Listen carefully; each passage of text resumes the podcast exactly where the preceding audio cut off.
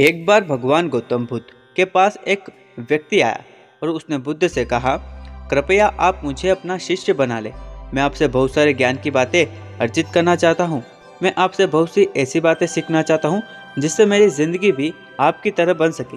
कृपया मुझे शिक्षा दीजिए। भगवान बुद्ध ने उस व्यक्ति को देखा और कहा, यदि तुम मुझसे शिक्षा ग्रहण करना चाहते हो, कुछ भी सीखना चाहते हो तो दस दिन बाद आना। वह व्यक्ति वहाँ से लौट गया और दस दिन बाद आकर उसने भगवान बुद्ध से यही बात दोहराई। इस बार भी भगवान बुद्ध का यही जवाब था कि यदि सीखना है तो दस दिन बाद आना। यही क्रम कई महीनों तक चलता रहा। आखिरकार उस व्यक्ति ने गौतम बुद्ध से पूछ ही लिया, आप मुझे हमेशा ऐसे टालते क्यों हो?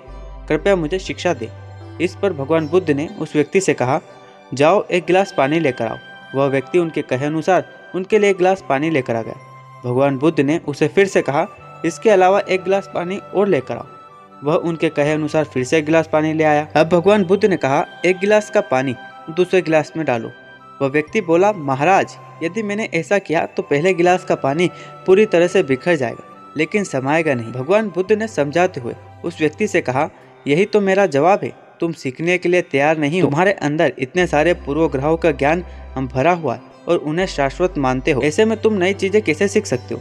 यदि तुम्हें कुछ नई बातें सीखनी है तो इस बात का तुम्हें त्याग करना होगा कि तुम एक ज्ञानी हो। यदि तुम खुद से यह कहते रहोगे कि तुम्हें हर एक बात का ज्ञान है तो तुम कभी भी कुछ सीख नहीं सकते। वह व्यक्ति बुद्ध की बातें समझ गया। हम लोगों का दिमाग पैराशूट की तरह है। जब तक पैराशूट खुलता नहीं, तब तक वह किसी काम का नहीं।